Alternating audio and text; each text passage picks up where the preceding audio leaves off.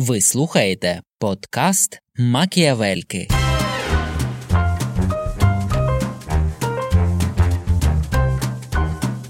Милий, ходи сюди, тут представник лейбористської партії, я їх ще ніколи не бачила.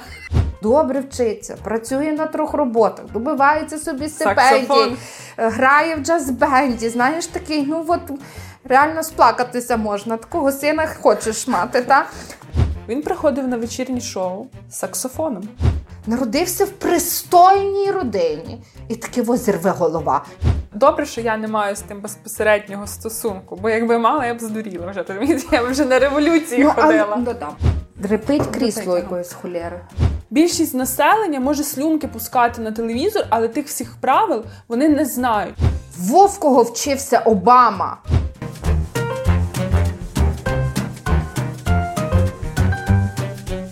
Всім привіт! З вами подкаст «Макіявельки». Традиційно Дарина Заржицька і Оксана Дещаківська. Сьогодні у нас 22-й епізод. Здається, 22-й епізод. Хто їх там рахує? Так.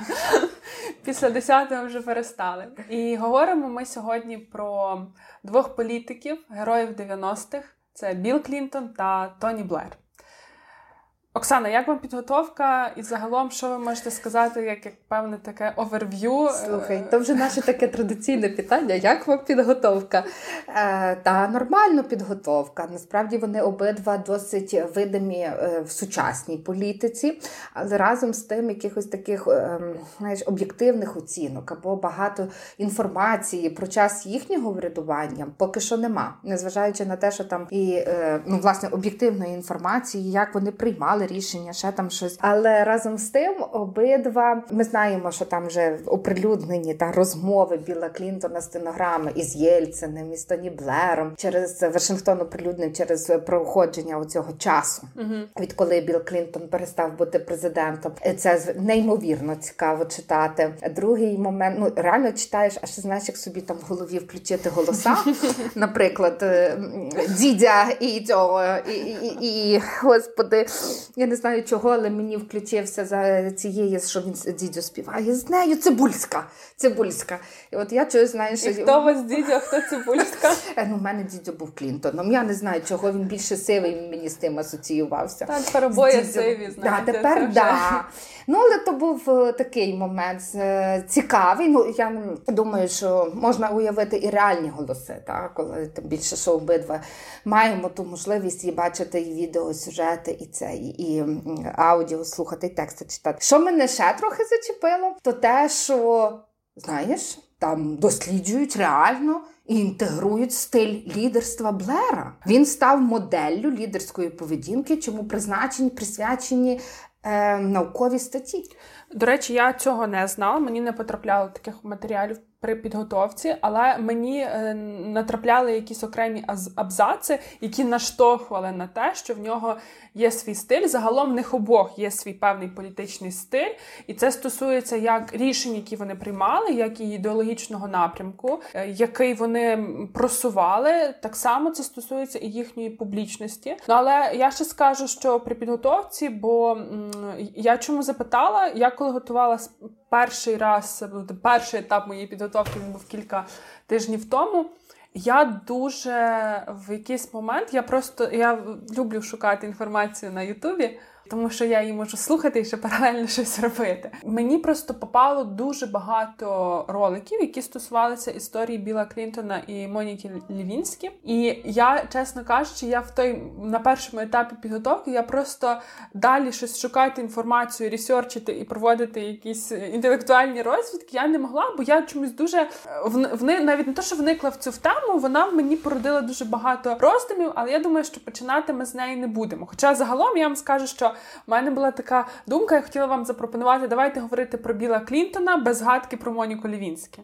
Але теоретично це можливо. Це можливо. Ну, мені здається, що це дуже навіть можливо. Просто в нас, коли згадка про Білла Клінтона, особливо в українськомовних якихось джерелах, публіцистиці, там завжди є згадка про Моніку Левінські, хоча Білл Клінтон сам по собі, він є одним з найбільш улюблених президентів серед американців та американок. І мені здавалося, завжди здавалося, що це якось там дуже несправедливо, коли про нього згадують в нас лише в контексті цього сексуально-політичного скандалу. Але я думаю, що то все одно не вийде обійтись без згадки про Моніку Левінські сьогодні, але ми це, мабуть, зробимо трохи пізніше. І, може, поміркуємо, як воно все би було, якби така історія трапилась в 2021-му. Ну, я ще один момент про підготовку теж скажу. Я, насправді, рідший, ніж ти, зазвичай, напевно, використовую YouTube при підготовці, та при пошуку інформації. Тож я шукаю радше як ілюстрацію до певної тези, там, як почути той живий образ, побачити там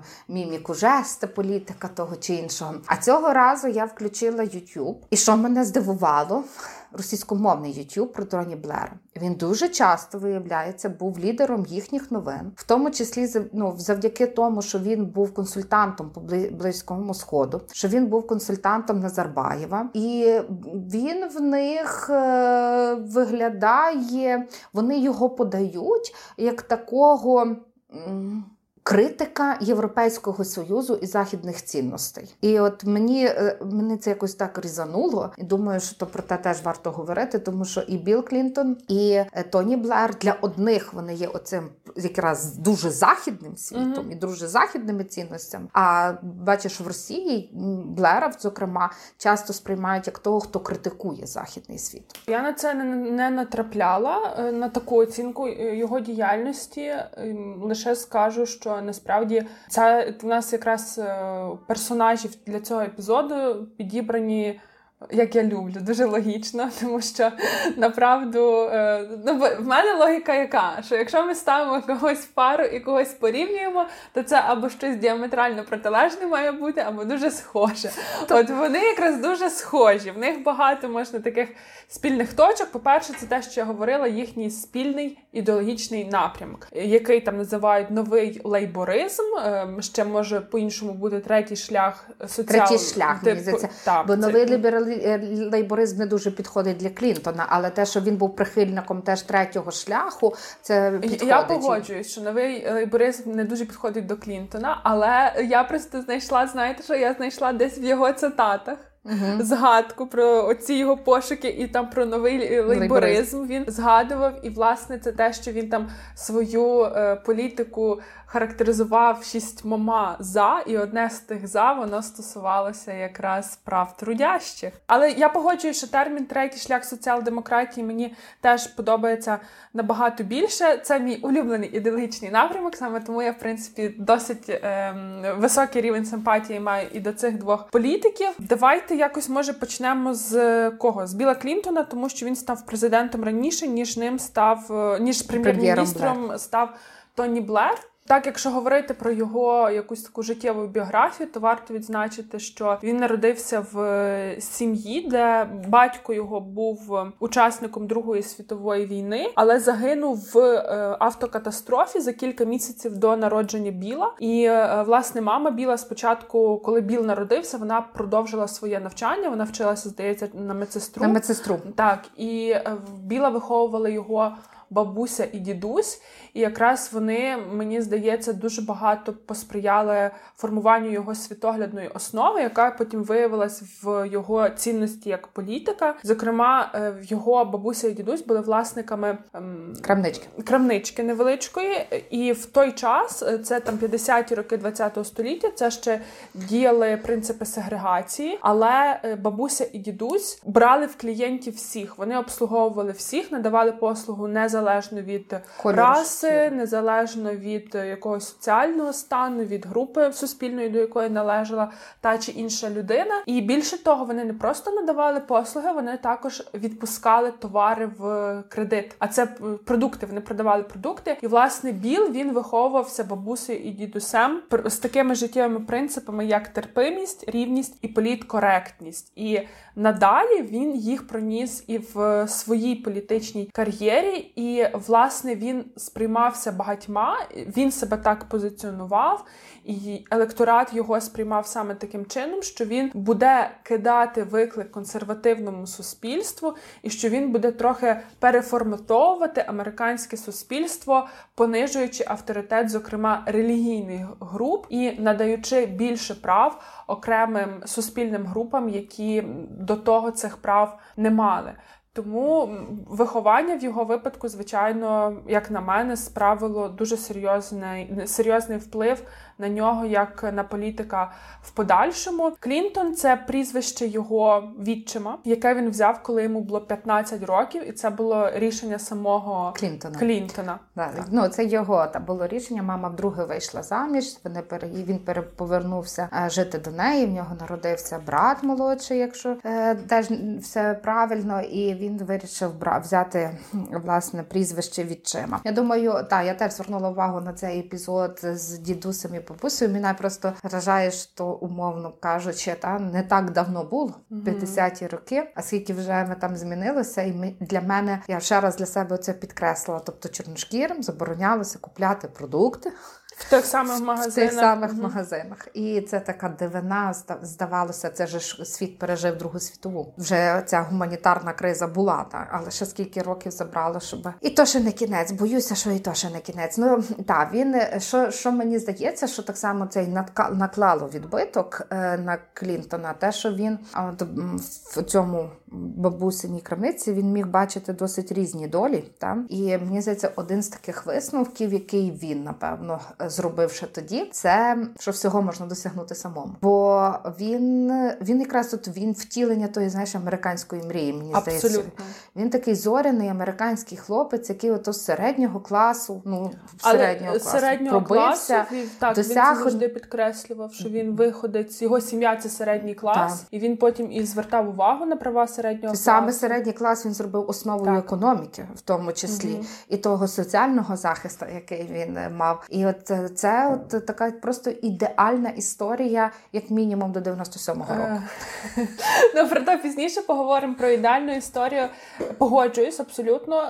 І він загалом це... транслювалося, це були меседжами його першої передвиборної кампанії. Це ми вже колись навіть обговорювали, в нього були такі ролики, де він про себе розповідає, про свою історію, про те, що я простий, це сім'я, середній клас, абсолютно, але там я працював багато, я от маю те, що маю. А працював він дійсно багато, він насправді був талановитим учнем, в нього була дуже хороша успішність, що стосується якогось там навчального матеріалу, але він так само паралельно був лідером джаз-бенду, де він грав на саксофоні. Це самий відомий жарт, який був про Клінтона колись в 90-х роках. Начебто йому на день народження кожен раз дарували саксофон, і він кожен раз дивувався: "Вау, саксофон!" Знаєш? Але це використовувалося і в цих мемах щодо Клінтона, які вже й тоді появляються. Але він цей свій факт і це своє вміння, що він грає на саксофоні, насправді теж спочатку дуже класно використав для того, аби набудувати собі впізнаваність на федеральному рівні, а не лише на рівні штату Арканзас. Власне, от коли він вчився в школі, то після того він вступив до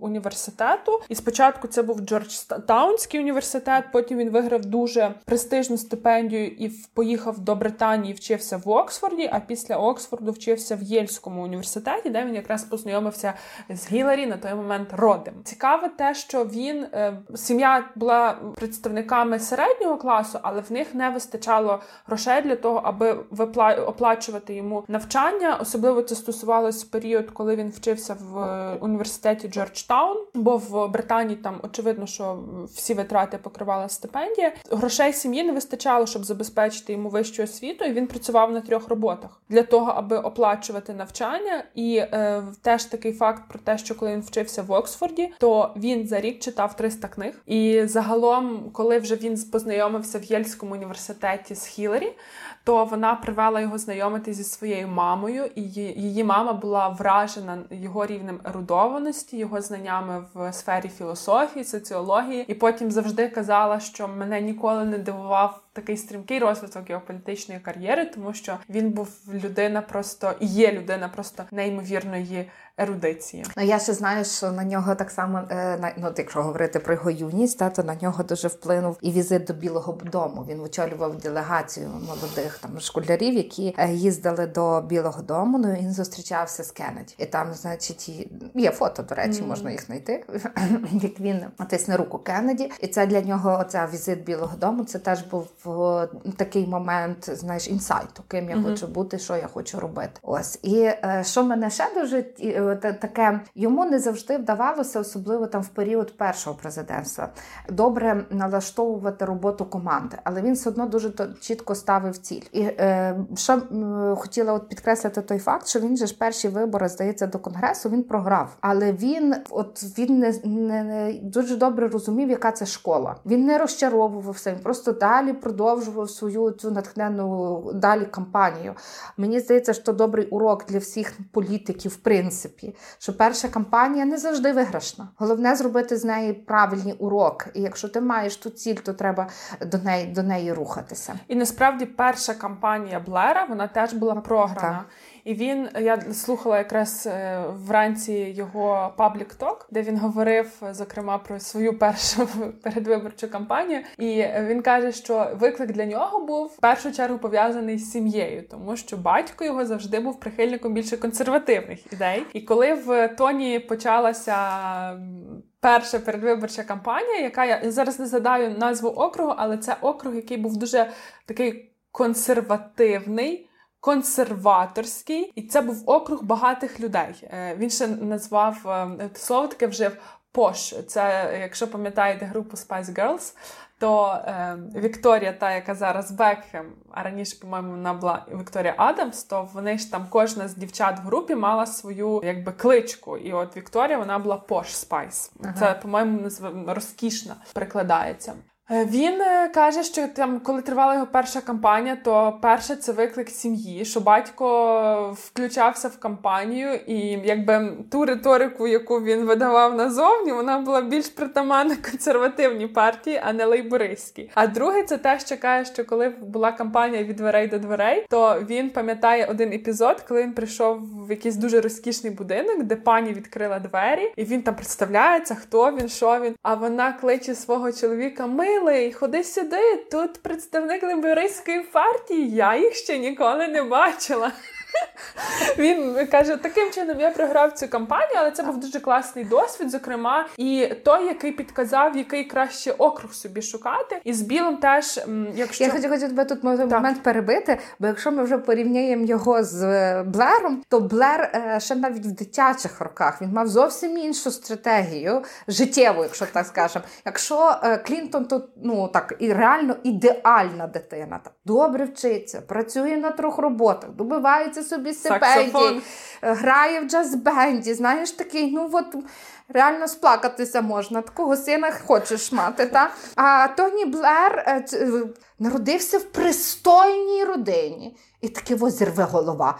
Він вже ж в молоді роки, він був страшний бунтар. Він погано вчився. Він наслідував Міка Джаггера, який тоді був дуже популярний. Але насправді він, Тоні Блер, він спочатку був такий, як Білл Клінтон. Він був душечка. Але потім що сталося? В них батько захворів, батька був інсульт, і батько не міг працювати. Відповідно, в них дуже погіршилися умови. Вони переїхали з будинку в тісну квартиру, і я думаю, що це теж могло створювати якийсь певний емоційний фон для хлопчика, а його ще відправили, потім знайшли можливість відправити в якусь приватну школу, де дуже суворі правила поведінки, а по телевізору він бачить Міка Джаггера. Зрештою, мені здається, що підліткову кризу там ніхто добре не переживає. То завжди якісь такі конфлікти і виклики.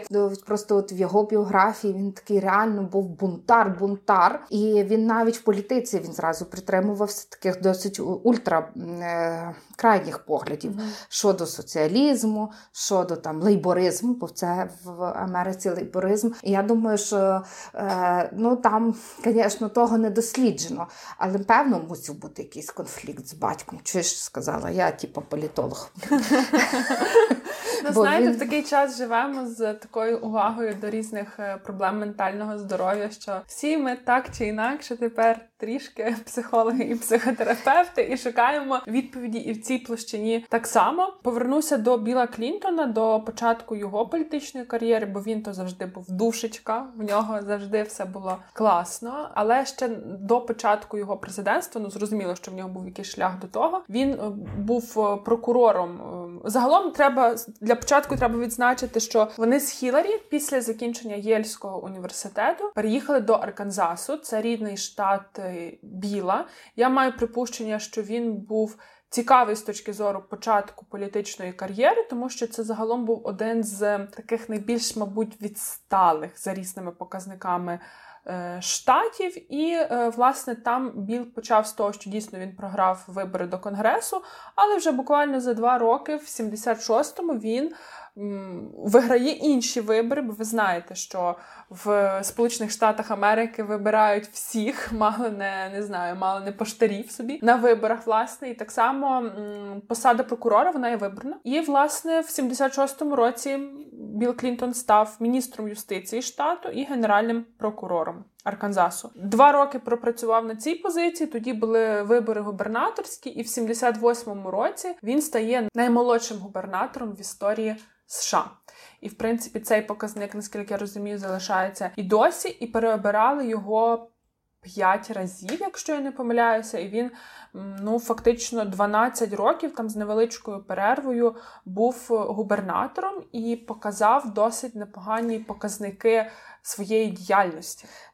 Власне, це те, що потім він скористається на посаді президента.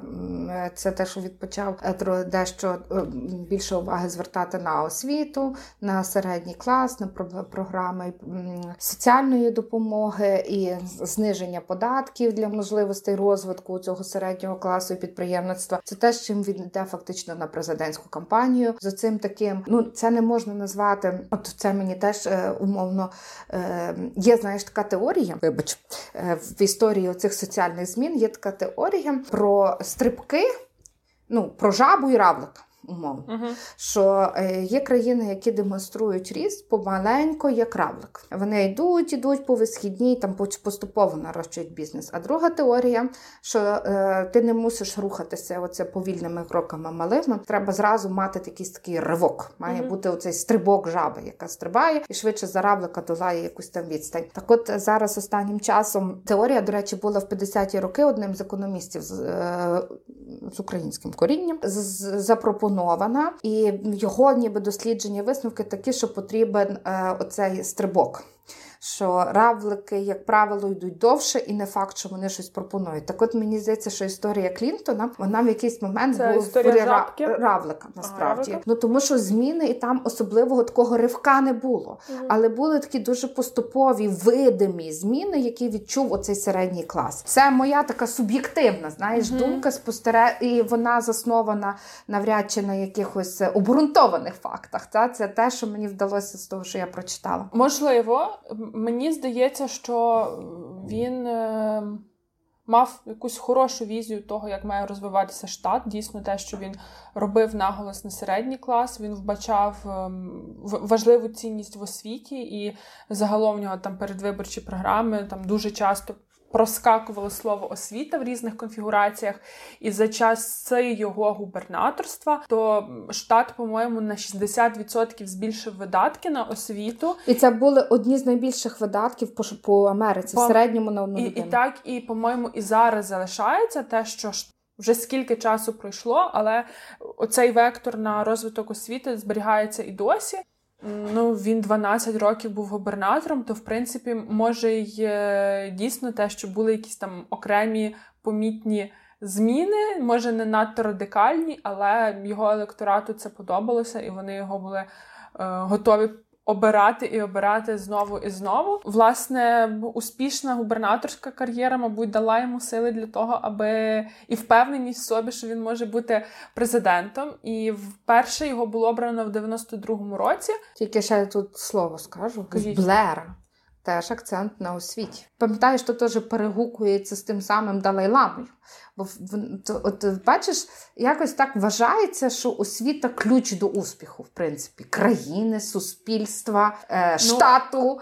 Ну, я вам скажу, що вони такі обоє, оці треті шляховики в соціал-демократії, бо якщо ми звернемося до теоретичних якихось засад цього ідеологічного напрямку, то їх розпрацьовував Ентоні Гідденс. І це його відомий такий соціолог, теоретик британський, мабуть, такий певний, не знаю, інтелектуальний соратник Тоні Блера, і він якраз дуже часто говорить про важливість освіти. І насправді вони не просто інтегровували освіту в свою політику, вони їй приділяли увагу, вони на неї скеровували видатки. Але так само, якщо ми візьмемо і глянемо на команди, які працювали з Блером і особливо з Клінтоном, це були люди, які вийшли з академічного середовища. Це рішення, які ґрунтувалися на досить глибокому аналізі і мали хороші прорахунки, особливо, що стосувалося якоїсь там фінансової політики. Але давайте таки повернемось до виборів, до Клінтона. Так, тому що загалом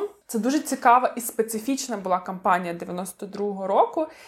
І можна навіть припустити, що те, що Білл Клінтон переміг в цій кампанії, це збіг обставин, щасливий збіг обставин і певною мірою випадковість. Тому що загалом його попередник, це був Джордж Буш старший, який балотувався вже вдруге. І він був такий, знаєте, герой війни, батько нації. Він реально мав дуже класні здобутки саме в військовій сфері. І він, власне, його президентство було позначено тим, що розпався Радянський Союз і все, закінчилась холодна війна. А натомість Білл Клінтон, він не служив в армії. Він, там була така досить мутна історія, і це, звичайно, якби немає цього прописано як факт, Білл Клінтон цього не написав себе в CV, але всі аналітики, всі там публіцисти, журналісти сходяться в тому, що свого часу дуже багато зусиль доклав Білл Клінтон, щоб не попасти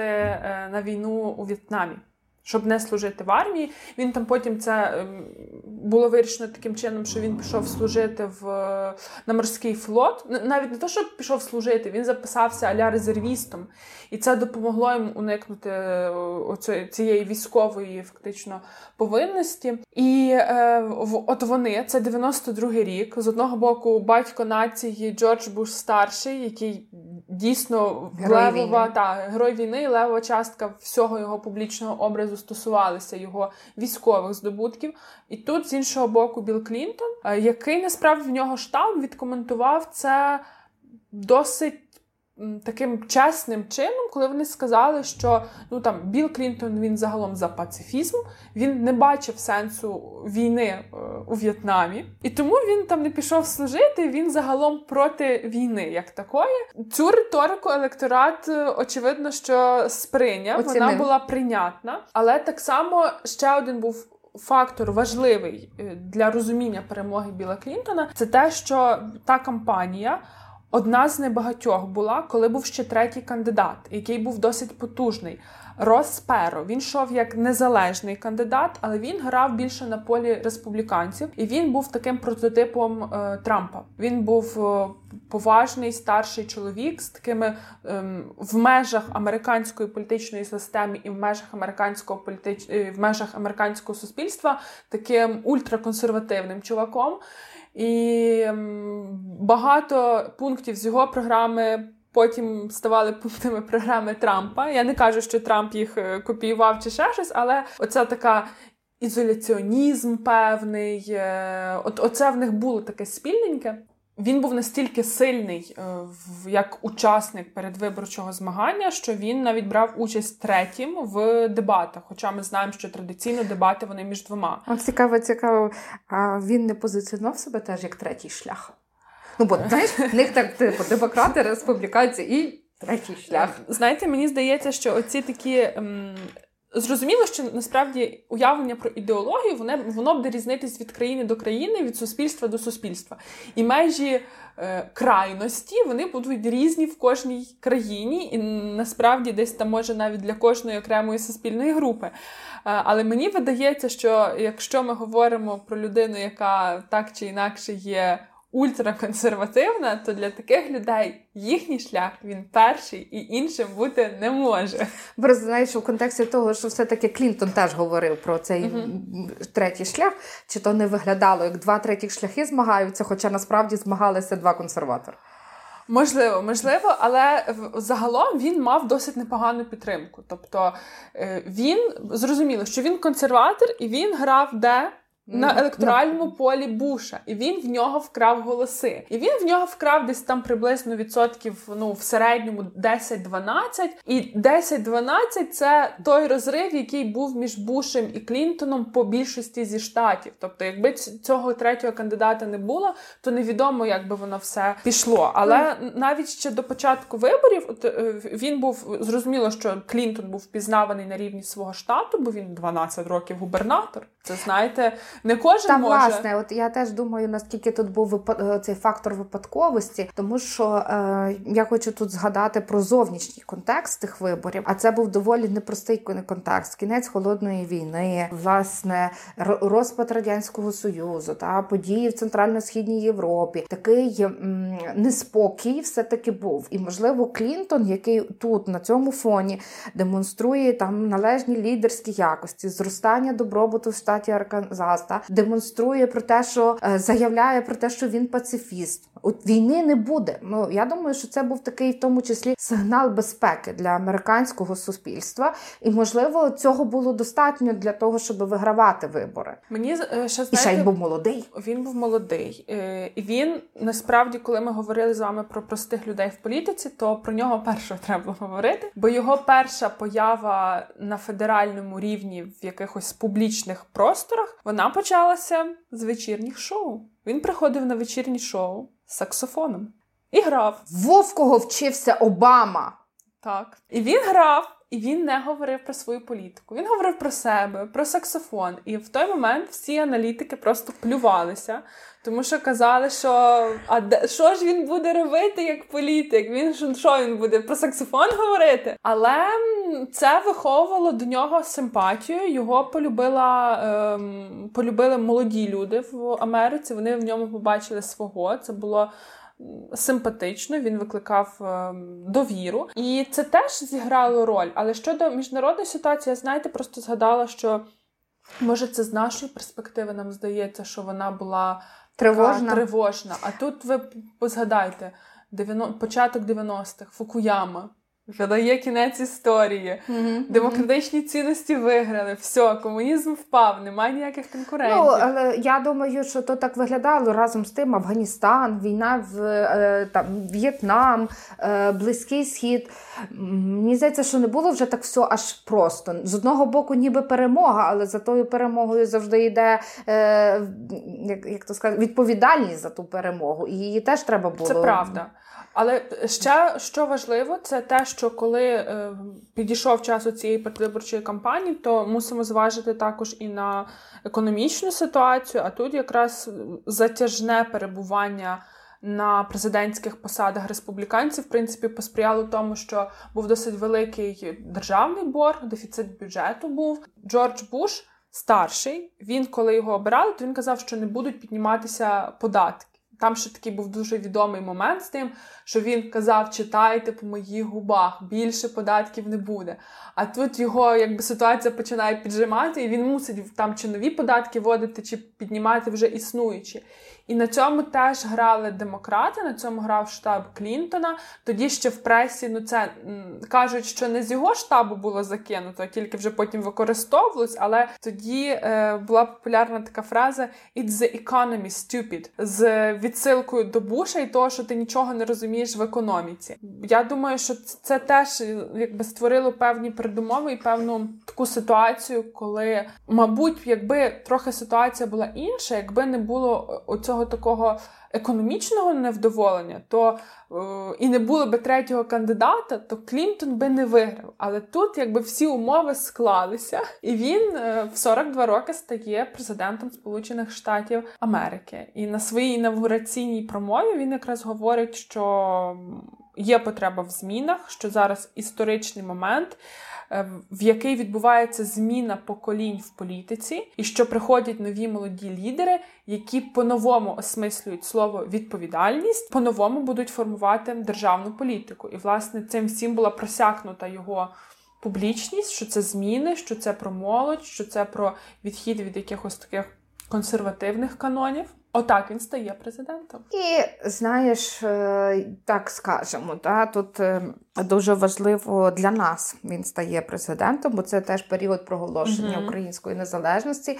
І Білл Клінтон був один з тих, хто підтримав українську незалежність і говорив про те, що Україна має бути таким незалежним суб'єктом на карті Європи. Але потім він все більше вступає там в, очевидно, і зміни політичні, і все. Путін стає президентом. Він вступає в контакт з Путіном, і є той момент, коли Україна з такого суб'єкта перетворюється в частину домовленостей, в тому числі між Біллом Клінтоном, Сполученими Штатами Америки, і Путіним, Російською Федерацією. І тому він теж такий, знаєш, спочатку ніби один з тих, хто підтримує Україну, а згодом він вже трошечки по-іншому сприймає Україну, і оце та можливість такого заграбання з Росією, з Російською Федерацією. І, власне, тут я хотіла сказати про ту частину документів, які є десь відкриті, про розмови Клінтона і Єльцина. На той момент в телефонних дзвінках Єльцин знайомить, інформує Білла Клінтона про те, що він знайшов такого кандидата, вивчив його біографію. На його думку, він дуже розумний, талановитий. Білл Клінтон на початку наче підтверджує ті слова, що йому здається, що Путін там, з великими амбіціями, досить розумний чоловік. І очевидно, що непростий, і з ним можна домовлятися і досягати там якихось змін в світовому контексті. Десь потім, до речі, цю переписку її оприлюднили під час кампанії Хілларі Клінтон, як вона балотувалася в президенти. І вважається, що це теж один з тих факторів, який зіграв проти Хілларі, тому що вона, на той момент відносини з Путіном вже не сприймаються як якісь такі, знаєш, як союзники для змін. Путін не сприймається союзником для змін в глобальному контексті. І кажуть, що такі заяви на початку кар'єри Путіна, Клінтону, оприлюднені під час кампанії, могли нашкодити і Хілларі. Що тут є такий теж момент. Хотіла так само сказати, що насправді Клінтон був, в принципі, дуже активний в міжнародній політиці, незважаючи вже як президент, незважаючи на те, що він ставив дуже багато змін і робив ставку на внутрішню політику, разом з тим він був дуже активний назовні, і він от якось так умовно брав на себе відповідальність за світову безпеку. Яка та відповідальність, і де тут межа між таким втручанням і порушенням суверенітету і прав інших держав, а де справді безпека, то, напевно, так само буде ще відповіді ближчими руками шукатися, і вони можуть бути дуже такими суперечливими, бо десь він, напевно, все ж таки і перегинав, можливо, палку. Але він так само... йдеться про його участь, про участь Сполучених Штатів і в Сербії, як вони там здійснювали ці повітряні операції. Причому там дехто казав, що це надмірне втручання, дехто вимагав більшого втручання і наземних операцій в цьому. Так само були оці операції на Кубі, але ще так само треба, знову ж таки, тут його прямий зв'язок з Тоні Блером. Це про взаємодію з ірландцями. Клінтон був одним, вважається, що Клінтон і уряд Америки мав вплив на ірландських сепаратистів, тепер треба казати, чи терористів, як то правильно казати, на ірландську армію. І що, власне, завдяки цьому впливу вдалося Тоні Блеру укласти угоду мирову.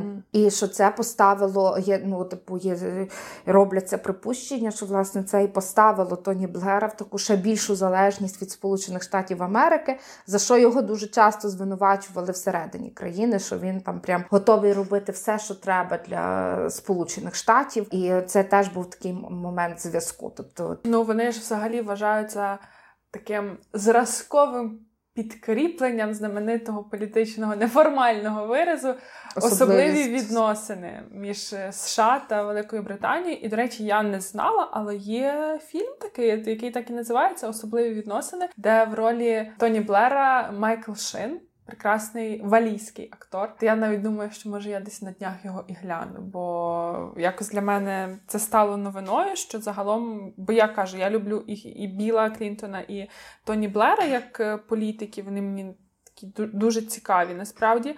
Але про фільми я не знала, а про Блера там взагалі їх є кілька. І один з них фільм «Діл», я не знаю, як його переклали. Угода. І він взагалі, чи є він десь в нас в доступі, але це фільм якраз про те, як він домовлявся з Гордоном Брауном, що саме Тоні Блер має очолити лейбористську партію і ніби прагнути до прем'єрства. Але ще повертаючись до Білла Клінтона, то, мабуть, одна з відповідей, чому він один з найбільш улюблених президентів США серед самих американців та американок, це те, що дійсно було відчутне економічне зростання, і це вплинуло, звичайно, що на рівень життя просто середньостатистичних людей. Зокрема, про це говорять показники, про те, що там рівень безробіття значно скоротився вдвічі в порівнянні з президентством Джорджа Буша старшого. Рівень інфляції був на рівні 1,6, і, в принципі, темпи економічного зростання вони постійно йшли вгору. І що вони зробили, якщо республіканці до того були за мінімальне втручання уряду в економіку і дерегулювали все, що можна дерегулювати, то Клінтон, як правдивий соціал-демократ, яким він себе потім десь називав, то він сказав, що має все-таки держава щось робити і в економіці, і, зокрема, це позначалось на тому, що там якісь державні замовлення давали, скажімо, великим компаніям, що це був механізм керований державою, великі компанії були дуже за, але натомість потім їм збільшили податки. І дали замовлення, але потім збільшили податки. І різні програми створювалися для того, щоб розвивалося підприємництво. Але що справедливо відзначити в контексті президентства Білла Клінтона, це те, що, от мені здається, це насправді дуже важливо взагалі для будь-яких політиків, це чи тобі допомагають обставини. Тобто є складніші часи, є простіші часи, є обставини сприятливі, є несприятливі. І тут велика майстерність політична, мабуть, полягає в тому, аби зуміти скористатися обставинами і дійсно втілити в життя те, що ти хочеш втілити. І в випадку з Клінтоном, чому стали можливі певні економічні зміни, чому стало можливим більше виділяти грошей на освіту, а власне вже коли Білл став президентом, то його ідея була в тому, аби більше населення отримувало вищу освіту, відповідно, потрібно було більше грошей виділяти на публічні університети, для того, аби можна було за такі стипендійні якісь державні програми навчити більшу кількість людей. І коли Білл Клінтон став президентом, то він в своїх розмірковуваннях і планах щодо освіти, він, наприклад, орієнтувався на показник 2010 року і хотів, щоб там в 2010 році, по-моєму, половина всіх працюючих людей в Штатах мали вищу освіту. І він виділяв більше грошей, але це стало можливо тому, що закінчилась холодна війна, І на озброєння не треба було грошей. І загалом навіть частина промисловості, вона переорієнтувалася з військової на якусь іншу. Крім того, початок 90-х, інтернет. Так. Розвиток оцих нових інформаційних, високотехнологічних речей, вони також дозволяли по-іншому форматувати економіку, по-іншому заробляти, робити різні програми для того, аби запрошувати людей з інших країн вчитися і в Штатах починати бізнес. Тому тут... Він, до речі, тут, знову ж таки, дуже таке спільне між ним і Блером, тому що і один, і другий вони побачили дуже сильний вплив технологій і вагу технологій. І Клінтон був один з перших, який вважав, що в школах має бути інтернет, і приділяв увагу тому, щоб в школи провадили інтернет, курси комп'ютерної грамотності, і всі оці штуки він на них зважав. І при тому, що був такий публічний тиск, розбули державні програми, виділялися кошти на оцей інтернет. Станом на 2004 рік існує така чутка, що він написав сам лише 2 електронних листа. Причому Клінтон. Причому один з тих листів мав тільки одне слово, і це було слово «текст». Тобто, і це, знаєш, так з одного боку, ну, може, це чутки, але, знаєш, мені вдалося таке знайти, але потім, я думаю, що таке 2004 рік, команда то мусила писати, знаєш, ну, президент міг собі дозволити то не писати ще на той момент. А потім ми маємо скандал з Хілларі. З Хілларі, яка понаписувала. Яка понаписувала, то точно. От, але, бачиш, що це теж стало можливим завдяки активній кампанії Клінтона, який дуже відчував вагу цих технологій і для освіти, і для економіки в цілому. Давайте про Блера поговоримо. Ні, чекай, що ж, я ще хотіла про Клінтона, знаєш, що сказати, що він був так само в своїй програмі предвісником, можна так сказати, умовно, кампанії Обами, і те, що їм обом не до кінця вдалося вирішити, це за те, що їх не дуже критикували. Охорона здоров'я. Так, охорона здоров'я, реформа цієї галузі, бо Білл Клінтон теж дуже хотів змінити і зробити обов'язковим, забезпечити можливість цього державного... І Хілларі хотіла. І Хілларі хотіла, так, забезпечити державне страхування, чи хоча б там як умову страхування за рахунок платників податків, великих підприємств, щоб всі громадяни мали. І великих бізнесів фармацевтичної сфері. Так, щоб мали громадяни страхування, але Клінтону, ну, вважається, що він зовсім невдало прорахував, якою буде реакція і поведінка, власне, цих великих компаній і клінік.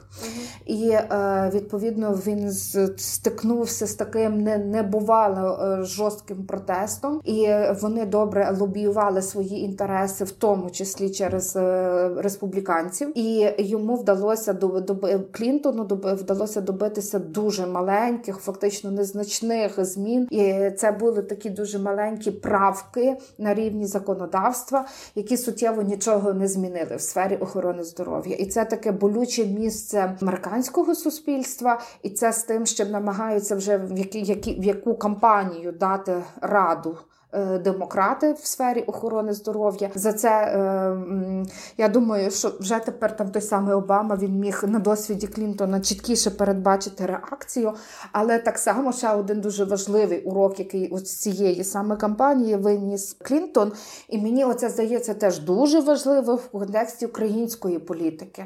Він недооцінив співпрацю з республіканцями в рамках ото парламентаризму. Так? Коли ви вже сидите в одній залі, коли скінчилися всякі різні дебати, і треба спільні консенсусні рішення.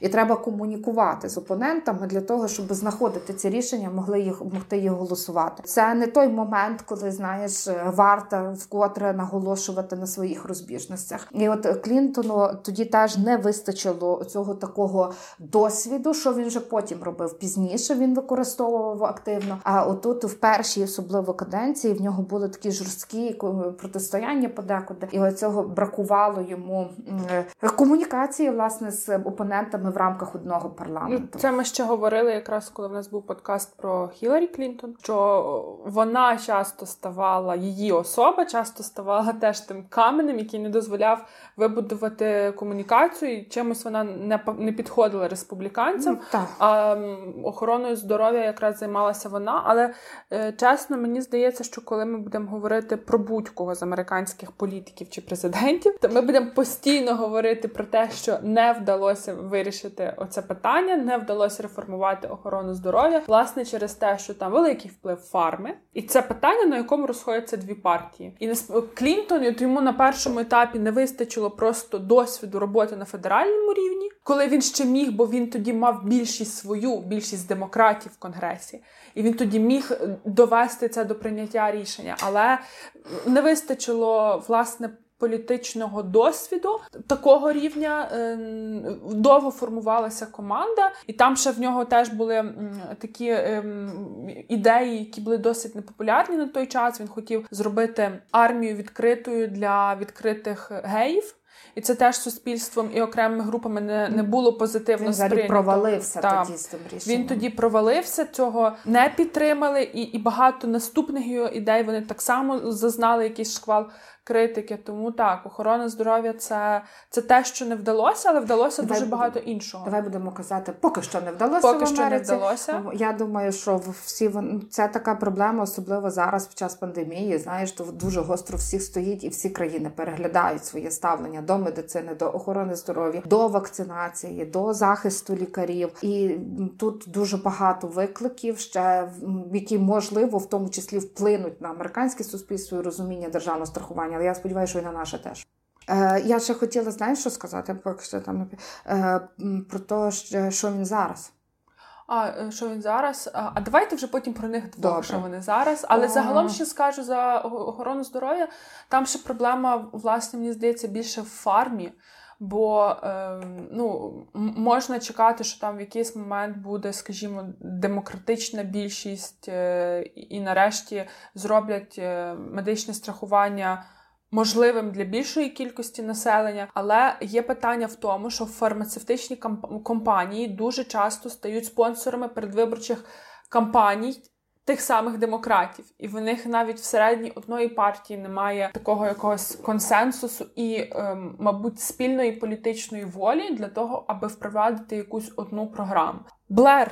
Ну, давай, якщо Блер, то Блер. Блер дуже теж цікавий політик. Там ми ж трохи так згадували про його становлення політиком. Слухай, я ще вичитала, що він там десь в Парижі в барі працював офіціантом. Я теж. І він в Парижі познайомився зі своєю дружиною. О, бач, я про цю історію не читала. Ну, тим не менше, там, до речі, наскільки я розумію, в офіційній біографії того нема, бо я шукала, але не знайшла. Тут ніби такі теж чутки, знаєш, чутки про те, що от Тоні Блер був, він теж в якомусь там рок-гурті грав. До речі, він теж називався «Чутки», «Жахливі чутки».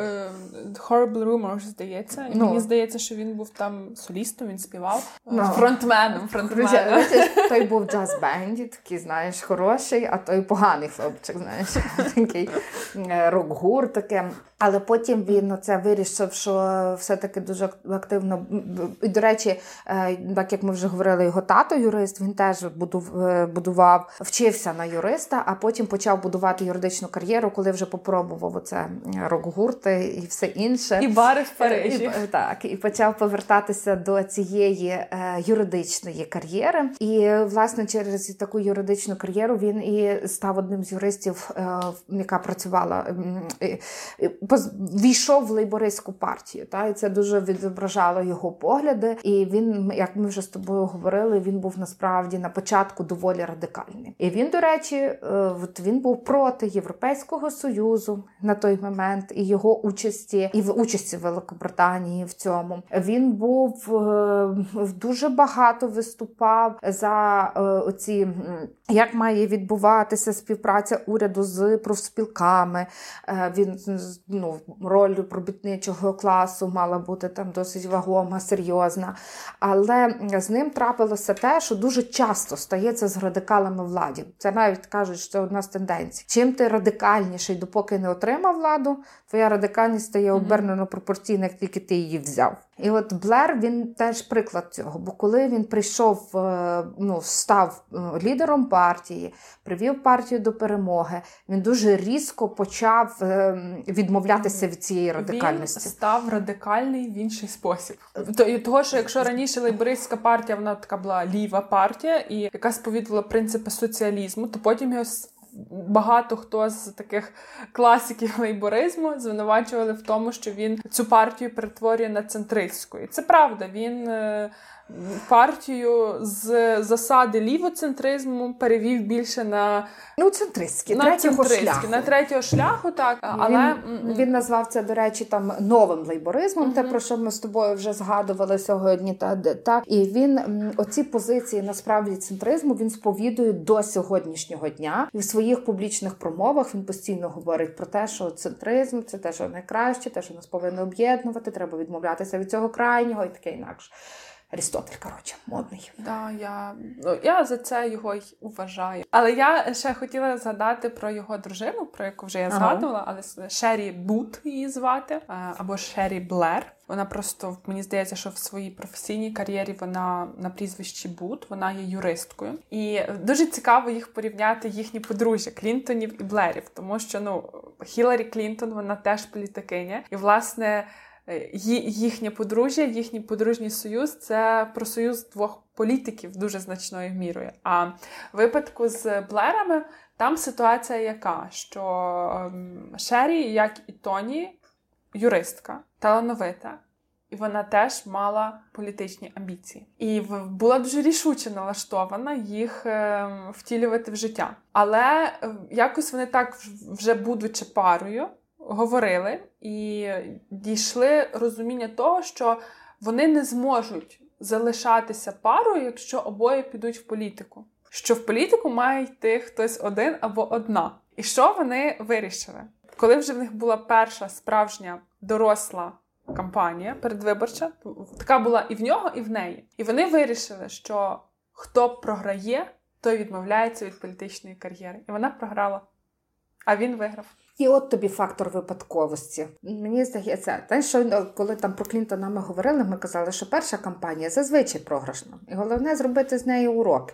Тому нехороше було парі, скажімо так. Не знаємо, що втратила Великобританія, але в історії немає якби. Ну, знаємо, що вона здобула завдяки Блеру. Що здобула? Ну, давайте скажемо, що це 10 років прем'єрства. Це багато виграних виборів, три кампанії. Вибраних.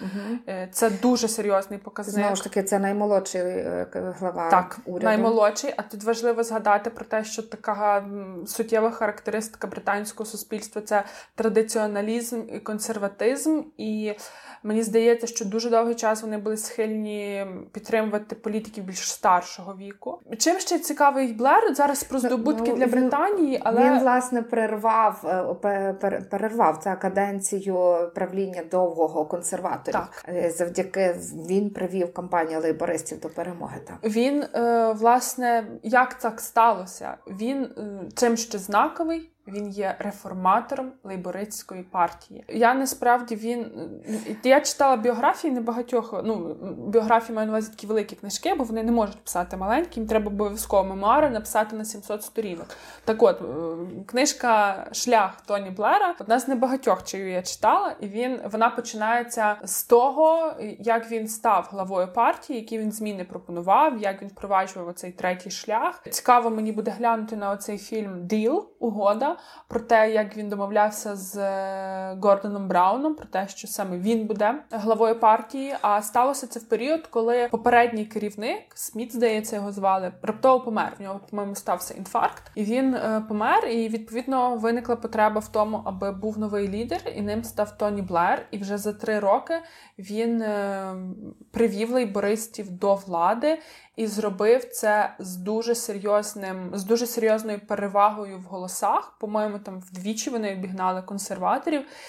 Він мав дуже потужний рівень довіри і почав впроваджувати свої реформи. Як ми вже згадували, він теж звертав увагу велику на освіту. Там освітні округи, так звані, вони перекроїлися для того, аби більше можна було дотувати, більше фінансування, давати освіті. Він звернув також увагу на професійність освіти. Те, що освіта має готувати до якоїсь там професії, давати такі навички. І це теж, до речі, бачиш, то були 90-ті роки, кінець 90-х в Великобританії, а в Україні ми почали говорити лише зараз на цю тематику, як школа готує до професії, що вона повинна давати.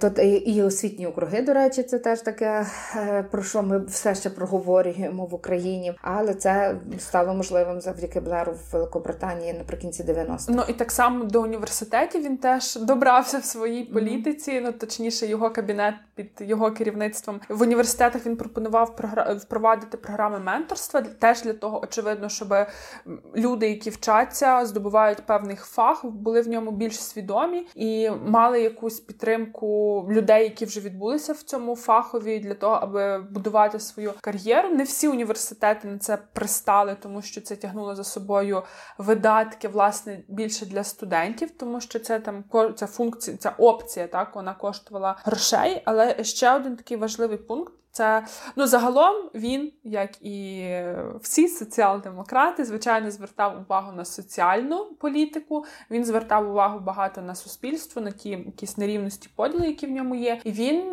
знаковий тим, що він почав говорити про гендерну програму, зокрема в контексті розриву заробітної плати чоловіків і жінок. І тут теж Британія, 97-й рік, цей розрив 20%, коли ми говоримо про Україну, цей розрив майже 30%. То сьогодні. Через те, що він виграв парі, мав почуття вини і справедливе, мушу сказати.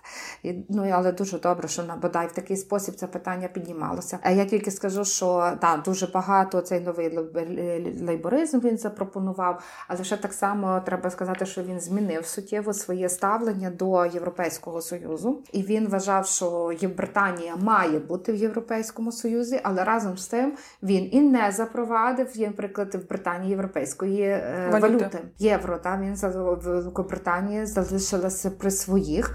Хоча зараз він знову ж таки активно виступає за те, що Великобританія і Євросоюз мають стати великими союзниками. І, можливо, одразу після Брекситу він агітував і говорив про можливість не впровадження цієї угоди. Там новий референдум, який би дав можливість все-таки Британії залишатися в Європейському Союзі.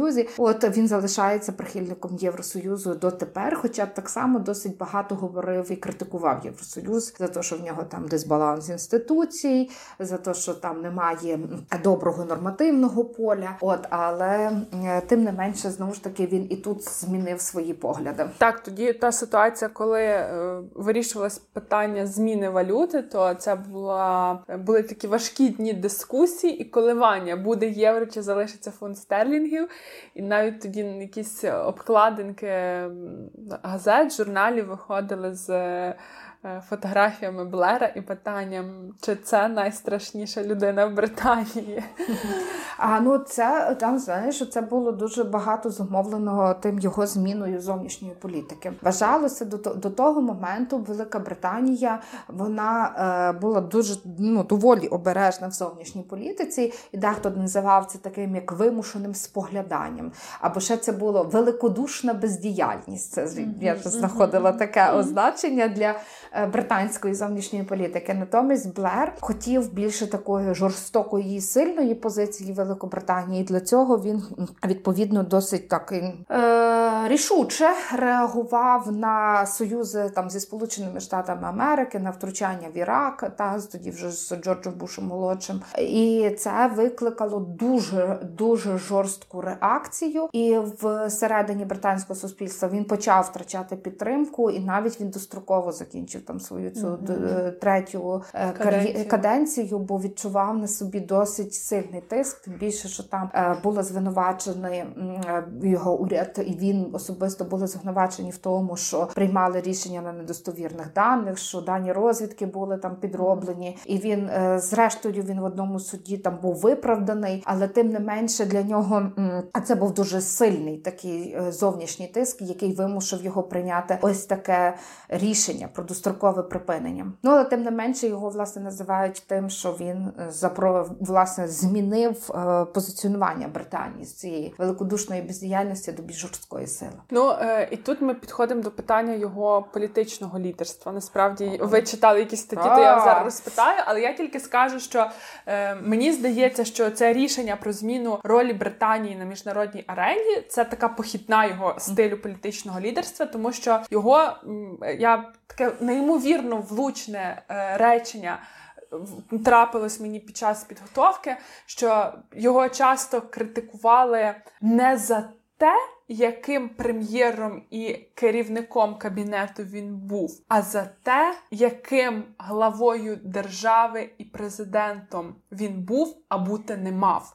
І в тому реченні якраз захований оцей його політичний стиль, що він не просто був функція. Цей стиль так і називається – вихід за межі. Вихід за межі. З тим, що він, власне, не використовував, виходив, більше брав на себе, при тому, що він мав там можливість робити. Цей стиль називають і блеризмом, модель лідерства.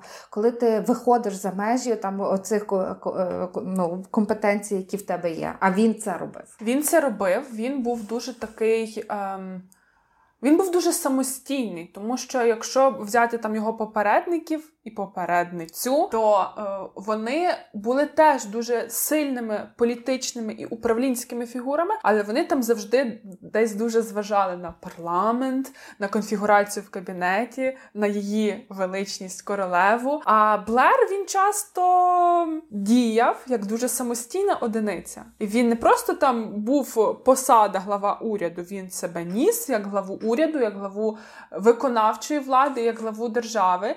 І це консервативне суспільство і інститут парламенту це не дуже сприймав, тому що до парламенту не дослухалися. Королева йому теж так, не мішає, так сказати. То королева насправді взагалі дивується, знаєш, там умовно силі королеви. Мені здається, що там дуже багато такого емоційного, традиційного, бо вона по великому рахунку не має дуже впливу. Що вона може? Вона може визнати. Або визнати. Все, знаєш, там політику може там щось сказати, але як він прийняв рішення, то досить складно. До речі, за королеву, ну там насправді вона нібито має деякі механізми, зокрема ж вона... в неї, я забула, як це називається, то якесь спеціальне є слово, але вона ніби умовно затверджує закон. Забула, то не важливо, але суть в тому, що вона тим правом, не то, що Єлизавета, а взагалі останній раз там, британський монарх то право використовував в 18 столітті, мабуть. Слухай, я забулася в якому кіно, але знову ж таки, то чутки, може бути неправда, але я забула, як називається фільм. Ну, я його бачила в тому, де був Тоні Блер, лейборист. Корона – це консерватизм, то, чому він протистояв. І я бачила в одному з фільмів, що він мав жорсткий намір, твердий, не дотримуватися канонів першої зустрічі з королевою. Слухайте, це точно було не точно те, що мав такий намір, але про першу зустріч з королевою він дуже багато писав у цій своїй книжці «Шлях». Ага. І його ті канони, вони трошки вігнали в подив того, що, давайте відверто, канони королівської сім'ї знає тільки королівська сім'я. Більшість населення може слюнки пускати на телевізор, але тих всіх правил вони не знають. І більше того, мені видається, що якби адекватній людині довелося тому всьому слідувати етикету, відсоток людей, які готові проголосувати на референдум за скасування монархії, був би набагато вищий. А так приємно споглядати картинку в телевізорі чи в таблоїді, але коли ти попадаєш в те середовище, то мені видається, що це дуже напряжно. Особливо, коли в тебе ж то є реальні завдання управління державою, а тут на тебе... мені здається, що... Я не знаю, я насправді тут можна там, знаєш, тут ще одна глибока дискусія про монархію Британію. Я не впевнена, що я там компетентна в тій темі, вона там потребує якихось глибших досліджень, але бо мені здається, що подекуди оці, знаєш, традиції вони тримають і може, знову ж таки, може завдяки в тому чи і зустрічі, чи іншій зустрічі з королевою, він все-таки мав усвідомити. Знаєш, він молода людина, доволі молода людина, яка на такому сильному драйві здобуває оцю таку величезну перемогу.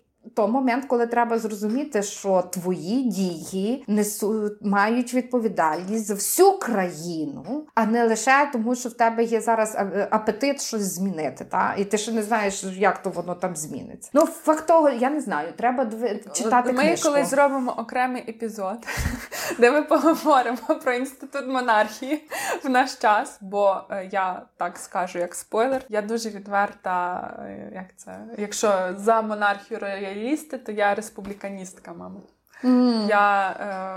Я вважаю, що в тому форматі, як це є в Британії, добре, що я не маю з тим безпосереднього стосунку, бо якби мала, я б здуріла вже, розумієте? Я б вже на революції ходила. Добре, я мовчу, я не маю тут якоїсь там своєї позиції, я живу в Україні, в мене нема монарха, я ж кажу, і слава Богу. Я рада, що ми в Україні, і я, в принципі, свою думку можу запихнути десь дуже далеко про британську монархію. Це нікому не цікаво, але, як поговорити, тема нормальна, коли зробимо такий подкаст. Але повертаючись до Блера, в нього взагалом відносини з королевою, я так розумію, були десь такі, як Маргарет Тетчер. Королева його теж запрошувала в той свій шотландський маєток, до речі. Я чомусь тільки зараз звернула увагу, що Тоні Блер шотландець. Угу. Я про це раніше ніколи не задумувалася. Але... І тому він обіцяв більші права Шотландії так. і Уельсу, і він зробив багато для децентралізації угу. цієї влади. І це, до речі, теж йому закидають в сучасному періоді. Бо, мовляв, він дав більше прав і зараз ще більше хитає Британію. Це робить в ці моменти робить її більш стабільною. І він, до речі, навіть в сучасних оцих паблік-токах він відповідає на ці питання. Він вважає, що він зробив правильно, правильно. В принципі, мені здається, що ми в тій ситуації було, в 90-ті роки було насправді декілька таких кейсів, коли виходом з яким була децентралізація повноважень. Можливо, якби він цього не зробив, хитало би більше. І ще, може, і раніше. Так? Тому, але це теж, за що він відчуває умовну відповідальність і за що йому докоряють там. Ні, я тільки хотіла сказати, що королева також Тоні Блера і Шері Бут запрошувала подружжя в цей шотландський маєток свій на полювання. І ми про це згадували, що є така традиція, це коли про Маргарет Тетчер говорили. Тоні Блеру, як і Маргарет Тетчер, перебування в цьому маєтку і ці всі атракції не дуже впали до душі. Ну і він, знаєте, мені здається, що от він був як політик, як прем'єр такий, що з ним було тіснувато. Коли, знаєте, коли ще хтось мав бути на передньому плані, то з ним було завжди тіснувато. Хоча, коли про початки його політичної кар'єри, про початки його прем'єрства говорять, то кажуть, що в нього такий навпаки був нехаризматичний стиль і всяке таке. Ну, мені, повертаючись до того, що мені вдалося там прочитати, то звертають увагу на те, що він свої кампанії проводив, власне, не стільки з акцентом на харизму, скільки з акцентом на технології. В нього були грамотні піар, власне, технології і дуже грамотні комунікації. Він добре себе позиціонував як молодого, енергійного, драйвового такого політика, який протистоїть поміркованим діям консерваторів, таким з умовно застарілим мисленням. Ну, тобто він не боявся це шукати себе на противагу своїм опонентам. Він, і незважаючи на те, що він сам такий молодий і красивий, він досить жорстко будував внутрішню команду, і він не допускав дисидентства в команді, щоб там окремої точки зору, молодих міністрів, то було не про нього. І так само... він навчений досвідом Маргарет Тетчер? Напевно, напевно, знаєш. І він постійно, напевно, що це дуже важливо, що, власне, мені здається, що це той момент, коли ти перемагаєш вдвічі з більшою перемогою, це теж тебе дуже укриляє, бо ти відчуваєш, що вибрали то тебе, ти обраний. Порівняно з королевою, та, яка представляє країну. І от дуже мені було цікаво прочитати, а що є тими там моделлю блеризму, і от на що ж воно впливає. Дуже цікаві характеристики. Зараз тобі скажу. Перше, їх аж три виділяють. Перше, це те, що це його віра в здатність контролювати дії. Тобто це той момент, коли він думав, що він контролює все, і це розширювало поле його діяльності, і, власне, дозволяло йому цю можливість виходити за межі. І це, знову ж таки, але здатність контролювати все, вона приводила до до централізації прийняття рішень. Що він, незважаючи, що він там децентралізував самоврядування, але він централізував всі можливі рішення, нічого без його згоди не могло бути прийнято. Друге, це те, що він був достатньо залежний від свого внутрішнього середовища. В момент свого управління і лідерства він менше дивився на широкий контекст, більше дивився і фокусувався на тому, там, де він є. І що він тут зараз може зробити. І третя така риса – віра в особисті якості його. Що він здатен раціонально приймати рішення, що він здатен самостійно приймати рішення. І це те, що вважається такими рисами блеризму, моделі такого лідерства. Ну і ще, що він зробив в лідерстві, він мав офіційні структури і паралельно інститути радників. Ну, Ентоні Гідденс був його радником. Так, і він рішення приймав і тут, і там, в цих неформальних структурах, і в тих формалізованих структурах. Ну, це хорошо, тому що це, знаєш, дискусія, і це, я люблю там казати на парах, що так працює НАСА. Що коли створюються там окремі якісь проектні команди, які працюють над одним рішенням, демонструють якісь різні альтернативи, і на основі цих альтернатив рішень приймається остаточне рішення, що буде НАСА робити з тим з іншим супутником. Ну, не коротше, з проєктом, не з супутником, бо там не тільки ж супутники НАСА роблять. Давайте якось йти до завершення нашої розмови. Як ми можемо йти до завершення, якби ще розказали, хто вони тепер? Так, я ж пропоную, що давайте поговоримо, хто вони тепер, бо насправді вони обоє пішли в площину публічних лекцій, а Блер ще в консалтинг, ну і обоє займаються, звичайно, благодійністю. І насправді вони, це їхній шлях після завершення політичної кар'єри, це якраз, мені здається, такий паттерн того, як загалом західні політики завершують кар'єру. Вони за своє політичне життя, насправді, я думаю, що легально вони заробити багато не можуть, але потім вони наповно монетизовують себе, своє ім'я, і так півторагодинний виступ Тоні Блера коштує 250 тисяч фунтів стерлінгів. Я знайшла таку цифру. А то Пінчук заплатив. Да. Скільки коштує Білл Клінтон, я не знаю.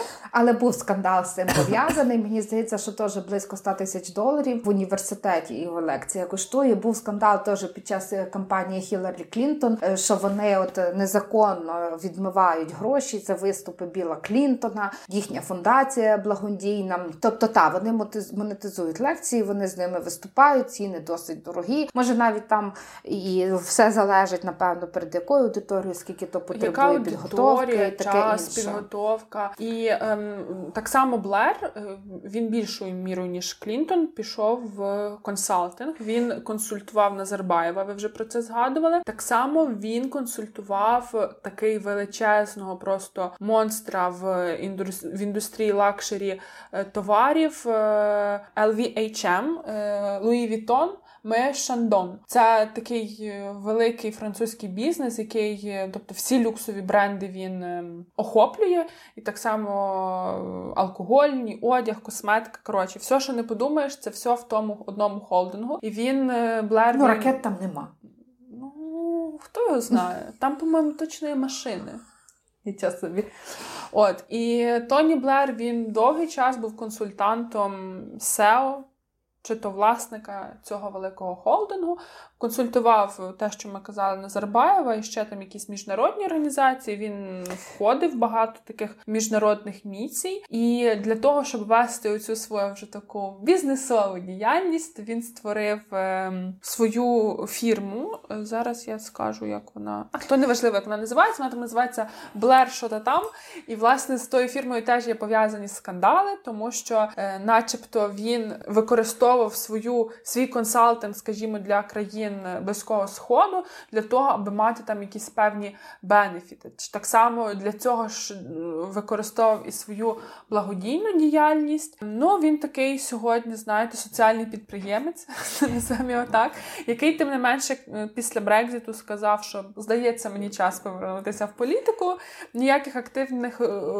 тілодвіжень для цього він не робить, в парламент не йде, але він далі публічний, він далі виступає. Там був ще один сам скандал вже під час карантину, він був десь зафіксований, що він порушив карантин, він був у Сполучених Штатах Америки, провернувся і не відсидів карантин, а був помічений в ресторані, за це йому там був світив так само штраф. Мені здається, якщо там з Білл Клінтоном, його вважають там одним з найкращих президентів з Сполучених Штатів Америки, а з Блером він, знаєш, мені він здається, що він такий більш суперечливий, він його тут дуже любили на початку, а потім і дуже зневажали і за Ірак, і за Сполучені Штати Америки, і за підтримку, і за все на світі. От, тому він має такий більше суперечливий образ. І знаєш що?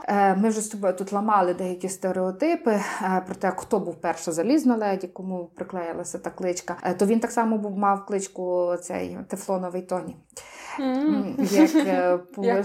як потім, так що Марк Рютте другий в цьому сенсі. І про Тоні Блера ще хотіла сказати, що він до сьогоднішнього дня є прихильником технологій. Він вважає, що ці технології, що політика відстає впровадженні технологій на відміну від бізнесу. І що якщо ми будемо мати такі технологічні моделі прийняття рішень, це дозволить нам вискочити за межі ідеологічних парадигм. Бо він вважає, що ідеологічні парадигми в сучасному такому світі, вони радше протиставляють суспільство, створюють додаткові конфлікти, які не є потрібні. Mm-hmm. А єдиним і важливим, що має бути для ідеології, це все-таки оця центризм і відсікання крайніх. Ну, в цілому, я можу сказати, що про них умовно двох.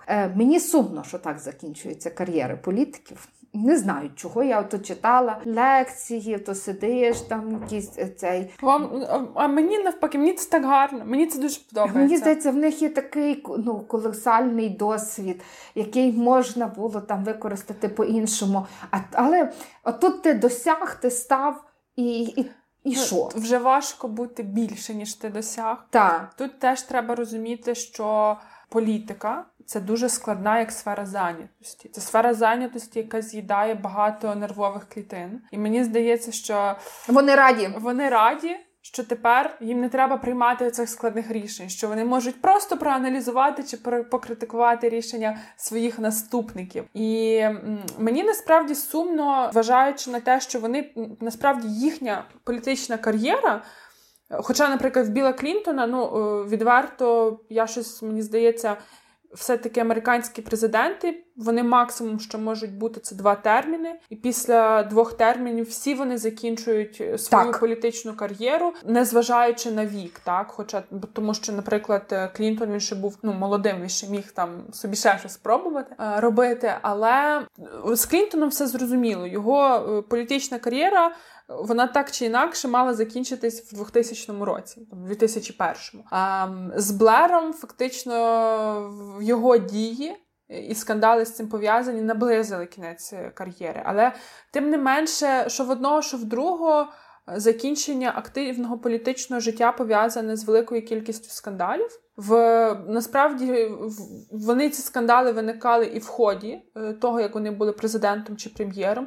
Так, в Блера була ситуація така досить екстраординарна з його сином. Того, що десь там вони щось святкували, він був тоді студентом. І він випив трошки більше, ніж міг собі це дозволити. По-моєму, побився з кимось або просто випив. Його поліція затримала на вулиці. Він спочатку назвався іншим прізвищем, тоді взяли його паспорт і побачили, що це син прем'єр-міністра. І зрозуміло, що там викликали службу охорони прем'єра. І на ранок про це написали всі таблоїди. Блер, по-моєму, взяв там чи день вихідного, чи щось в тому дусі і сказав, що, слухайте, в той день п'яним на вулиці взяли не тільки мого сина. Єдина його вина в цій ситуації, так, він погано, що він був п'яним в публічному місці, але він винен тільки тим, що він є мій син. Тому до нього зараз тільки уваги, якби заспокойтеся, він така сама дитина, він такий самий підліток, як і мільйони інших в цій країні. І це, мені здається, була така дуже людяна реакція. А ще в Блера те, що ви говорили, що він був дуже залежний від свого середовища, з цим було і пов'язано кілька скандалів. Так, зокрема, його прес-секретар і його офіційний речник Алістер Кембл, він не мав статусу держслужбовця, але зарплату отримував як держслужбовець. Це там теж породило кілька розслідувань. І так чи інакше, якісь більші чи менші скандали виникали, але то не порівняється з тим, що було в Білла Клінтона, того, що я кажу. Якщо ми читаємо про нього десь в якихось українських джерелах, там переважно завжди є згадка про його відносини з Монікою Левінські. Але мені здається те, що ми вже більше години говоримо про них двох, і, мабуть, хвилин 40 ми говорили про Клінтона як про політика і те, що він зробив, то... Я думаю, що якби ми почали з Блера, ми про нього теж говорили більше. Так, це правда. Просто так за залишковим принципом у нас сьогодні пішов. В Штатах Білла Клінтона сприймають за те, що він зробив, і його пам'ятають за те, що він зробив. І це дійсно були 8 років економічного піднесення, піднесення добробуту. Моніку Левінські пам'ятають як Моніку Левінські. І не варто зачіпати вже її зараз, напевно. Можна буде поговорити то якось іншим разом. Я думаю, що там є, можна взяти, знаєш, собі про сексуальні взагалі скандали, як це впливало на політику. Можна взяти не лише Клінтона, а й Берлусконі. Так, можемо поговорити про таке. Ну, але насправді вона найбільша жертва тої ситуації, як на мене. І мені здається, що якщо б це трапилося в 2021 році, то, звичайно, Клінтон би, як на мене, не добув би свого президентського терміну. Ось. Ну, і з одного боку, добре, що тоді не було соціальних мереж, інтернет не був такий поширений. Але те, що зробили ЗМІ з цієї ситуації... Ну, тоді б Моніка була, якби була в соцмережі, просто думаю, її могли б ще більше захейтити, її насправді. Її б ще більше захейтили, тому, як є, так є. Констатуємо факти, що цей скандал був теж важливий. Подумаємо над темою цього подкасту, а зараз ми просто, якщо цікава нашим слухачам та слухачкам така тема, то ви обов'язково нам пишіть, лайкайте наші вподобання, подобайте наші подкасти в різних соціальних мережах, слухайте їх на SoundCloud, Apple Podcast, Google Podcast, діліться відгуками, нам завжди приємно читати ваші відгуки і тішимося. І, як завжди, пишіть вам, про кого ви б хотіли послухати ще. Дякуємо і па-па! Па-па!